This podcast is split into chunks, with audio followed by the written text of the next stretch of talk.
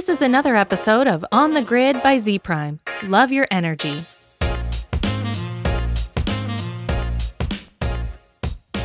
Hello, everybody. Welcome to Z Prime on the Grid.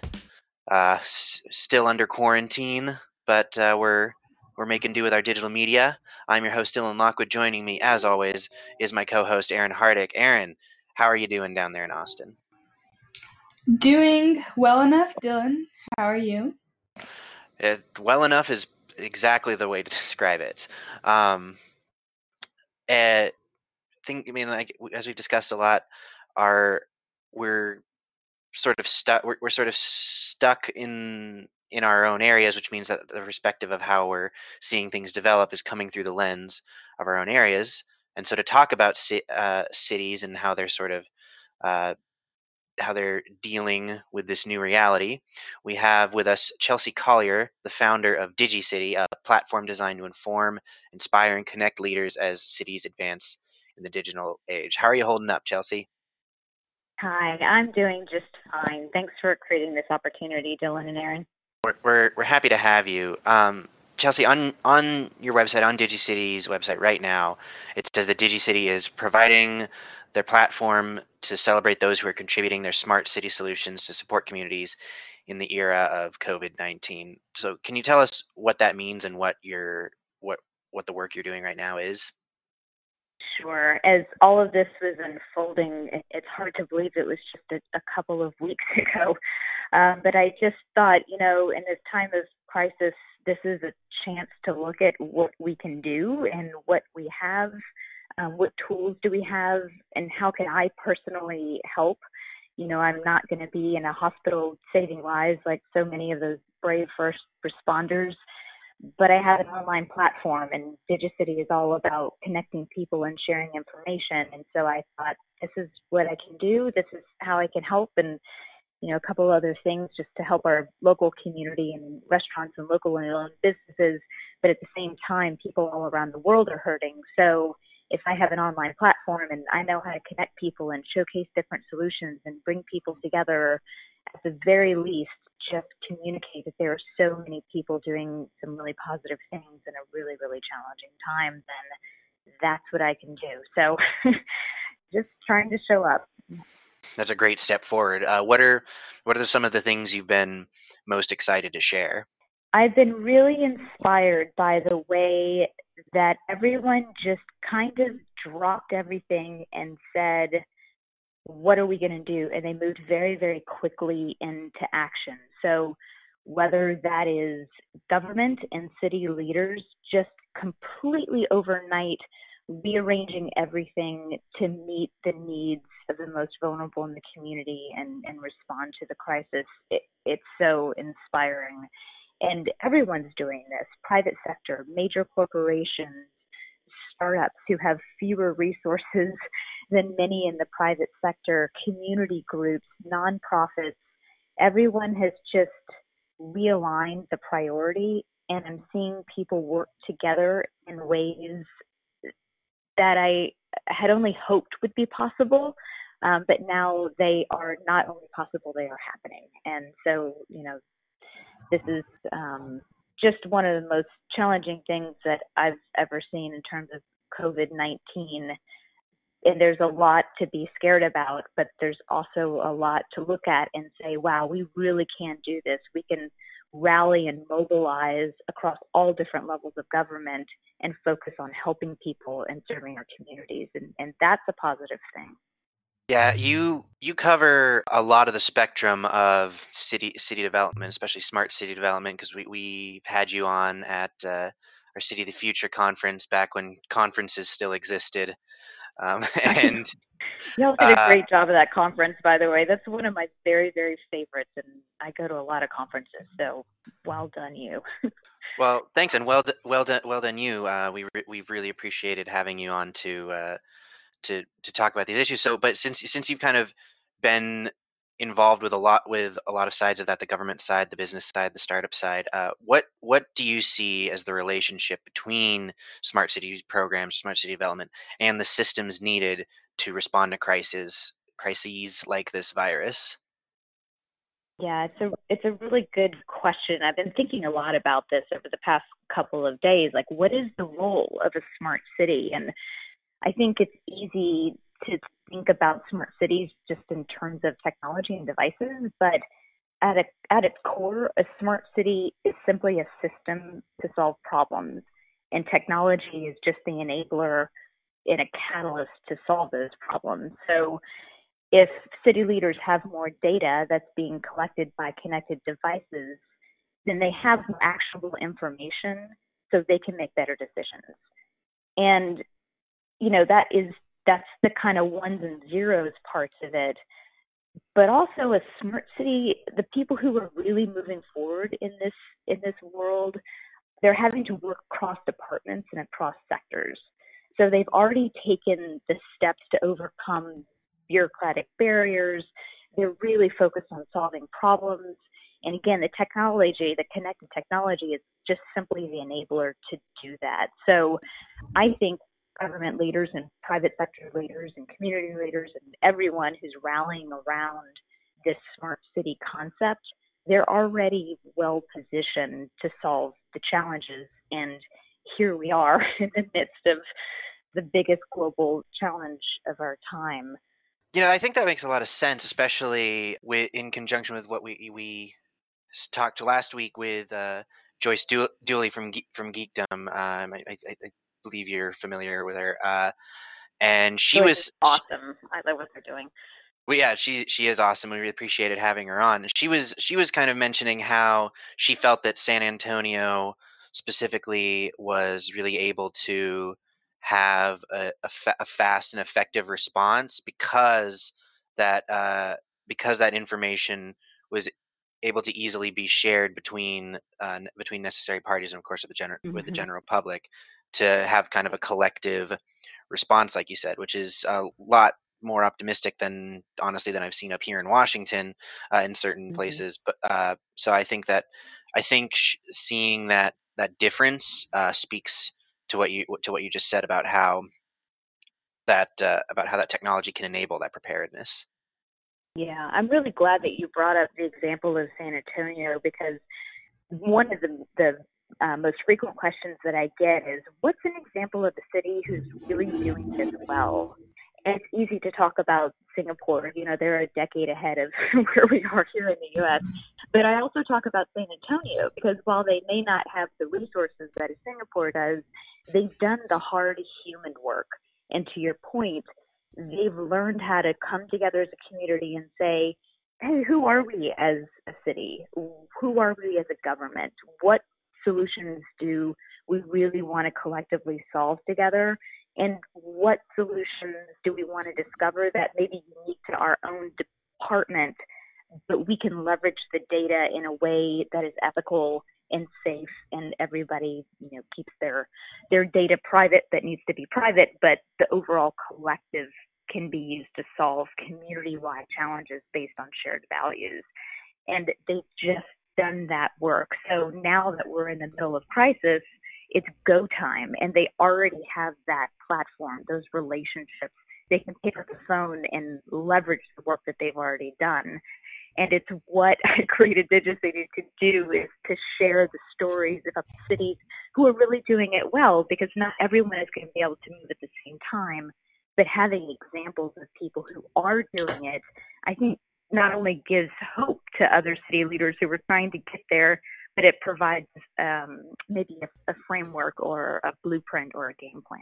I think one of the interesting things about San Antonio that's kind of put them in this position, which we actually talked with Joyce about, is how kind of like close knit that community is. I mean, it's a very big city, seventh, seventh largest city in the US, but they have this kind of like feeling of everyone being very connected and you know everyone and they have this very like close knit community feeling given how big the city actually is. And i think it kind of inspires the citizens to you know be active in government in startups to kind of you know help facilitate these relationships that put them in this position to respond to this crisis and you know a better way than some other maybe larger cities are handling it, which kind of leads me to this next question, which is, you know, with this crisis, you know, currently on our hands, it really affects everybody in various ways. How has it kind of highlighted weaknesses in city planning or systems? The crisis for a lot of cities has highlighted, you know, broken systems and mm-hmm. lack of communication between different stakeholders on trying to implement solutions to make smart city solutions or to make these cities more livable and equitable and functional for everyone. So, how has this crisis, Chelsea, kind of highlighted some of those challenges or kind of some of those broken pieces of these systems? Yeah, I, I think it's a really good question. And to me, it all comes down to what is the collective priority of the community and the pathway to implement a smart city can you can be ubiquitous. It can be the same no matter if you're a large city, a small city, a rich city, a poor city. none of um, none of the qualifiers that we use to determine and rank cities are immune. So to me, it's the communities who come together who really love working together and who know how to solve problems together they prioritize doing that. They prioritize, hey, how can we get everybody involved because we have these challenges in our city and we need everybody on board to, to solve them. And I think San Antonio's done a really nice job of that. In other cities, maybe their priorities are more in um, you know, just the block and tackle of kind of running government. And I'm, I'm trying not to be critical here because I have a lot of respect for what it takes to run a municipality or a county government or state government. These are not easy things. Um, but again, other communities just prioritize the the connectedness of community, and I I think um, those who have done that are now able to move quickly. And when you're looking at, at smart cities and just the overall sector of that of that smart city world, you know, you have government and then you have departments within government and different layers of government, local, county, even regional, federal, of course, and then you have private sector and you have all sorts of different levels of private sector. You have startup, you have academia, you have community groups, and it's very easy to kind of stay within that safe place of what you know and and fall back on these are the rules, these are the systems, and it's much easier to say no when you're in your own protective silo. And I know everybody rolls their eyes when they hear the word silo because the word is a bit overused, but it's the best analogy that I can think of right now. And I think those communities who go outside of that protected, safe space and say, gosh, I have this challenge. I don't know how to solve it. And you have to have a, a willingness to say, I don't know how to do this, but here's what I'm willing to, to be vulnerable and say, I don't know. And who can help me?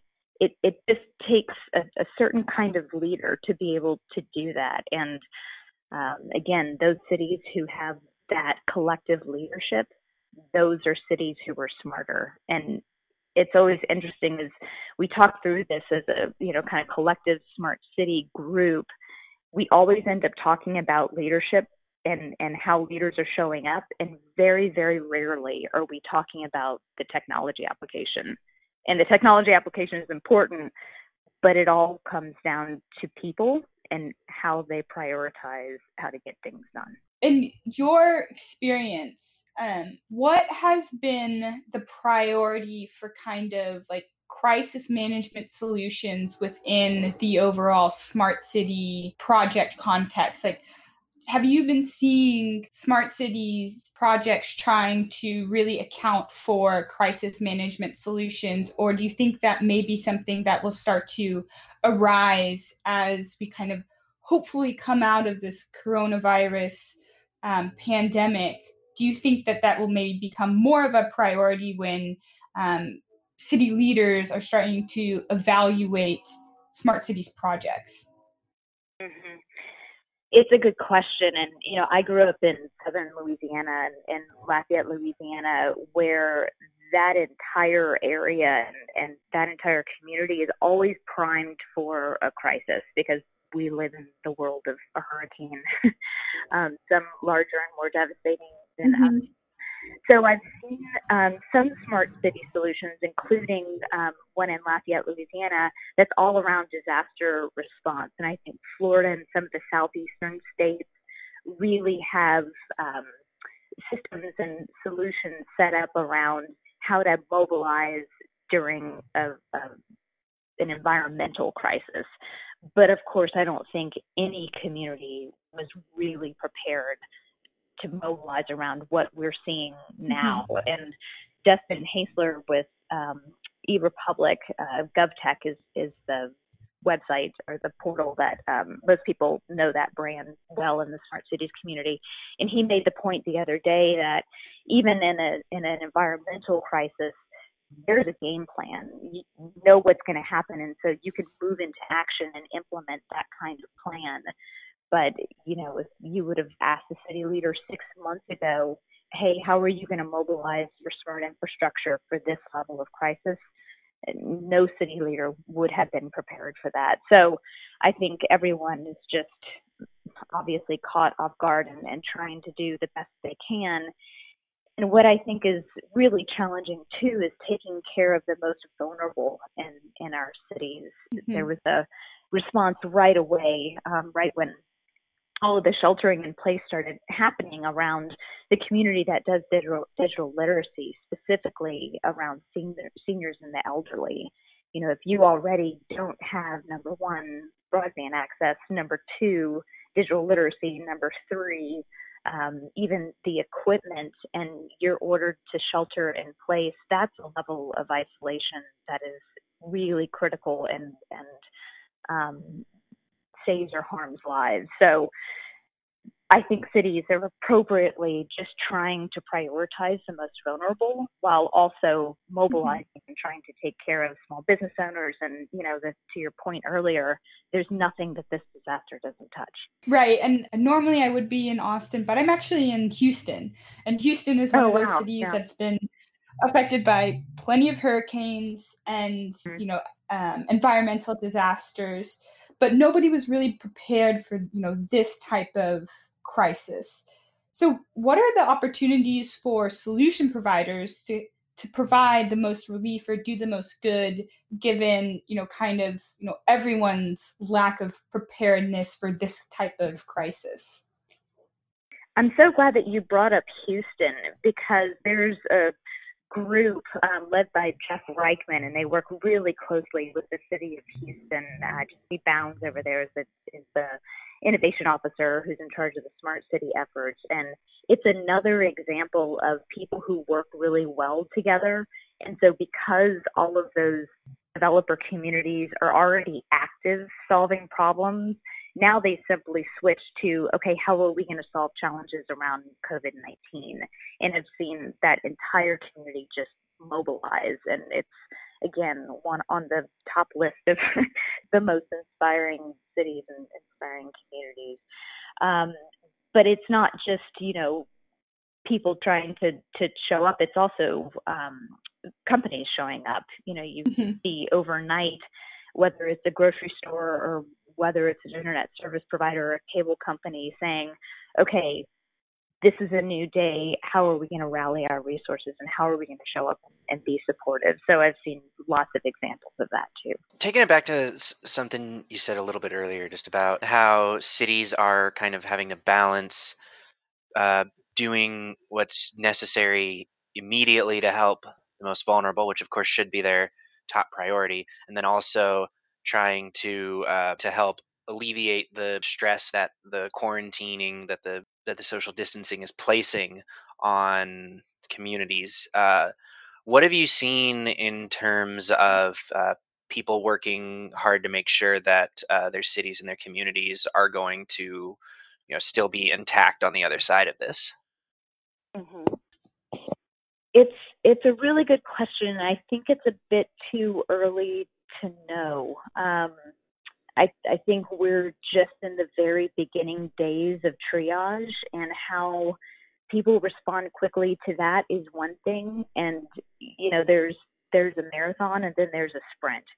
And so i think again those city leaders who can balance those two things because you can't just sprint for a long time and if you're doing a marathon you got to kind of like gauge down and go for the long haul and it just requires different levels and different speeds so different teams are going to have to come on board at different times. And I, my hope is that city leaders will be um, pliable enough um, and kind of flexible enough to to adjust as different things are needed at different times. This is not going to be just kind of a couple weeks and then life goes back to normal. You know, in the the world of smart cities, it's it's interesting that you know where we are right now in terms of everybody's online. We're looking at telehealth solutions. We're looking at um, teleeducation and of course remote working and you know our lives have shifted online in a very very new way that's not unlike where we were going before but now the timeline is just condensed to hmm. um, a couple of weeks as opposed to a few years so everything that communities and cities and companies and individuals were preparing to do, now they just have to do really, really fast. So there are going to be some things that break in that process. But I also think there are going to be a lot of things that get built. And that's where the startup community comes in. And again, that's where people just work differently across sectors because there's no time to lose and there's no time to write a 10 year strategic plan you just have to get going and you have to try whatever works. And if it doesn't work, you have to pivot very quickly. So it's almost like we've all become community entrepreneurs overnight. And it's going to be messy, um, but I'm, I'm hopeful that a lot of really good foundational pieces get put in place.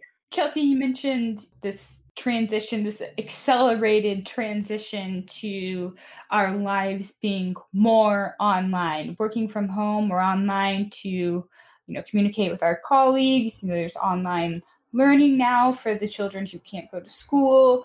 Um, and I know that we wanted to talk about broadband in this episode and kind of the role that it plays in crisis management and then probably overall as we move forward in you know in our daily lives after this we we were on when we were getting on this you know i was mentioning you know i'm having some connectivity issues you're having mm-hmm. connectivity mm-hmm. issues i'm sure everybody at some point is having connectivity issues because our bandwidth just isn't set up to hold this like massive amount of activity so like what are you seeing around broadband challenges and how that's kind of affecting um, you know both communities and maybe the ability to you know get solutions out there and, and working yeah and back when i started studying smart cities and, and really looking at all of the different layers, the connectivity piece of it, if you think of it in terms of a triangle, connectivity is at the at the bottom of that triangle. I mean, it is the most foundational piece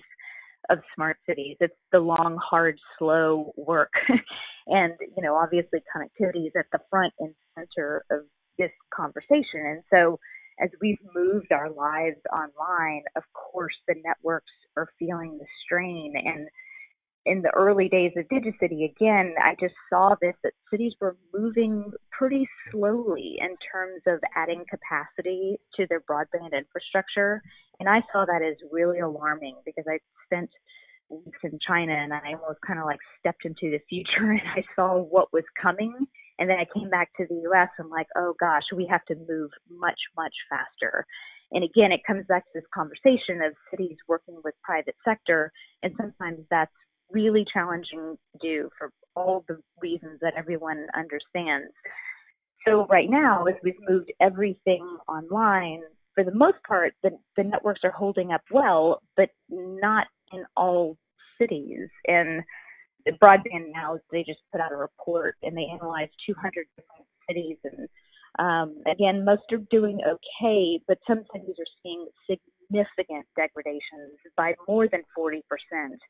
And when it comes down to it, at this point in time, as we're all sheltering in place, our lives are online, that is not something that anyone can afford to do. It doesn't matter what part of town that you live in. And again, could be an example of something um, I don't want to say maybe positive. I always hesitate to use the word positive in the middle of a global crisis, but perhaps something that we can learn moving forward, that's a better way to say it, um, is that it is possible for telecoms and for cable companies and broadband providers to work closely together with cities and overcome some of the challenges. I mean, of course, there are challenges there but you have to address them and you have to understand them and you have to work through them because the goal is adding capacity. And we have to add capacity citywide to everyone. And that is not one organization's job. It's not just the city's job. It's not just the private sector's job. There has to be an overlap of here's what we have to provide and here's how we can make this easier. How can we work together? Because we have to provide more robust connectivity and we have to do it now. It's it's an imperative. We, we simply can't wait. There's no choice to not do it. So um, I'm hoping that there are some new relationships made between city leaders and private sector. I'm hoping that new solutions come to light because we're proving that it's possible, and and that's something that we can work towards. Yeah, I think you're right. Um, especially when, if you think about the the more of a city that we digitize, um, the more processes and business we can digitize, the less of an impact this kind of this specific kind of crisis where people have to stay away from each other, the less of an impact that can have. So being able to onboard all of that, all of the that interconnectivity is absolutely critical, especially when it comes to things mm. like uh, when it comes to things like education, and you know, of course, disseminating important information. When, when we're thinking about um, the ecosystems of a city and uh, and how businesses are sort of reacting, um, you've worked you've worked closely with startups. You've got a you've got an article on your website right now about startups to look to during the crisis. Uh, how have you seen some of the startup businesses handling the situation? Are some just going under due to an inability to conduct business? Are there opportunities being seized? What what, what have you seen out there? I haven't heard of any startups folding quite yet. I'm unfortunately not saying that that won't be the case. There's a lot of activity and, and talk about there out there um, as funding levels are being decreased.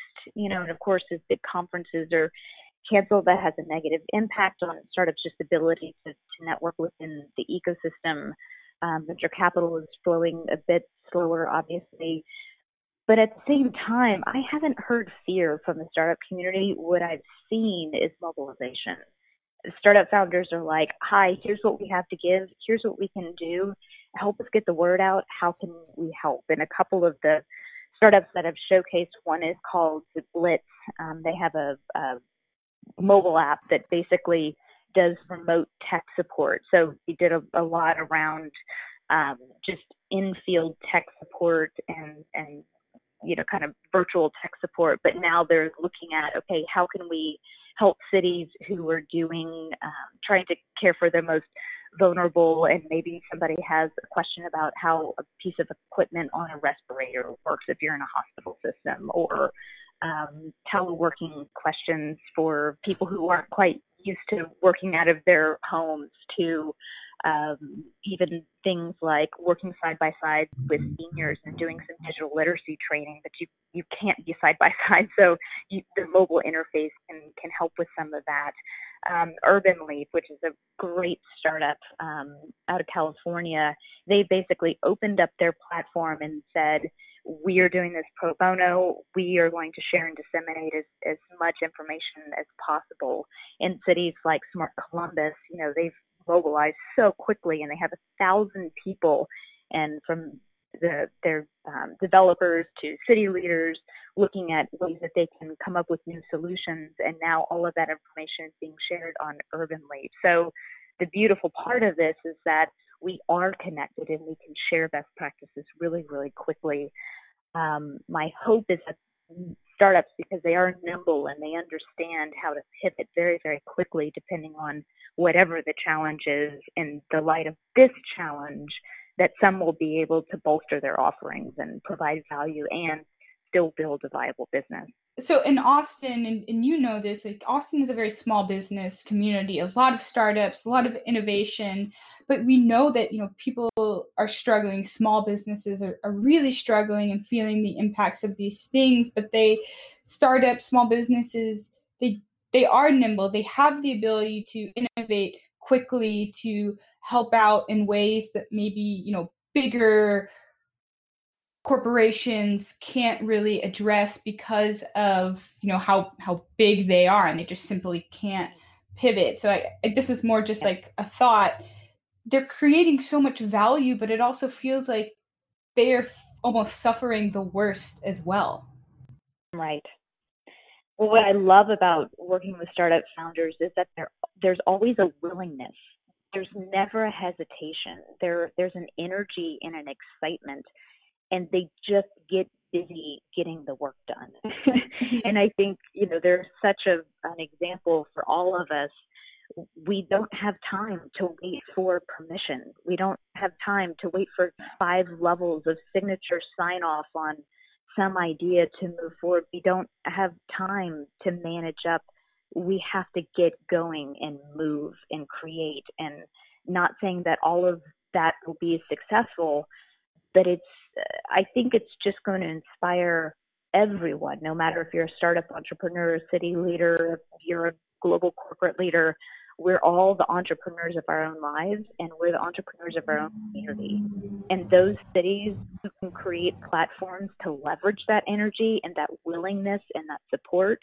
So Chelsea, to sort of bring it bring it all to a head, kind of lay out a thesis here. How, how do we build cities that are more resilient and better able to disseminate necessary information during times like this? How do we learn from the failures of the moment and the successes of the moment? I think at the end of the day, cities are platforms. And those cities who can create platforms that allow everyone in the community and maybe even everyone around the world to plug in and say, here's our solution, here's what we tried, here's what we learned, here's what you can do. With that sort of mobilizing framework, cities can really be the solution providers for everyone. And that's what I'm hoping happens. Um, to do that, you have to be willing to be a platform and not just be the answer to every single question. And to be able to do that requires a willingness to invite other people onto your platform, some of which you've never worked with before, some of which maybe you've worked with before but haven't really enjoyed the process, some of which we don't even know what will happen in the next five years and what technologies will be created. So, my hope is that cities learn how to do that more effectively and learn how to be a supportive platform that invites everyone to co-create solutions I think I mean I think that's a great I think that's a great message for uh, for cities. Uh, Chelsea, I want to thank you for coming on and talk and talking about this. We really appreciate you uh, bringing some clarity in these uncertain times. Oh, thanks. I appreciate the opportunity to chat and just offer whatever I can to support you all and to support everyone out there. Stay safe out there. Thanks, Yelty. Uh, Aaron, thanks for for chatting with us today. Thanks, Dylan, and thank you, Chelsea. You know, I I think this the really the end of this conversation has me thinking about, you know, really what role do startups play in our cities, and what role are they going to play moving forward, given their ability to respond to this crisis maybe faster than other types of organizations and entities and you know, I, I, that's probably going to be top of mind for me now. You know, you've raised some really good points, and it makes me wonder, you know, how are they going to be valued and treated, and how are partnerships going to hopefully continue to develop at a faster pace with some of these startup organizations because of their ability to respond to crises and be a little bit quicker and more nimble. So it'll be really interesting to kind of watch that play out over these next few years as we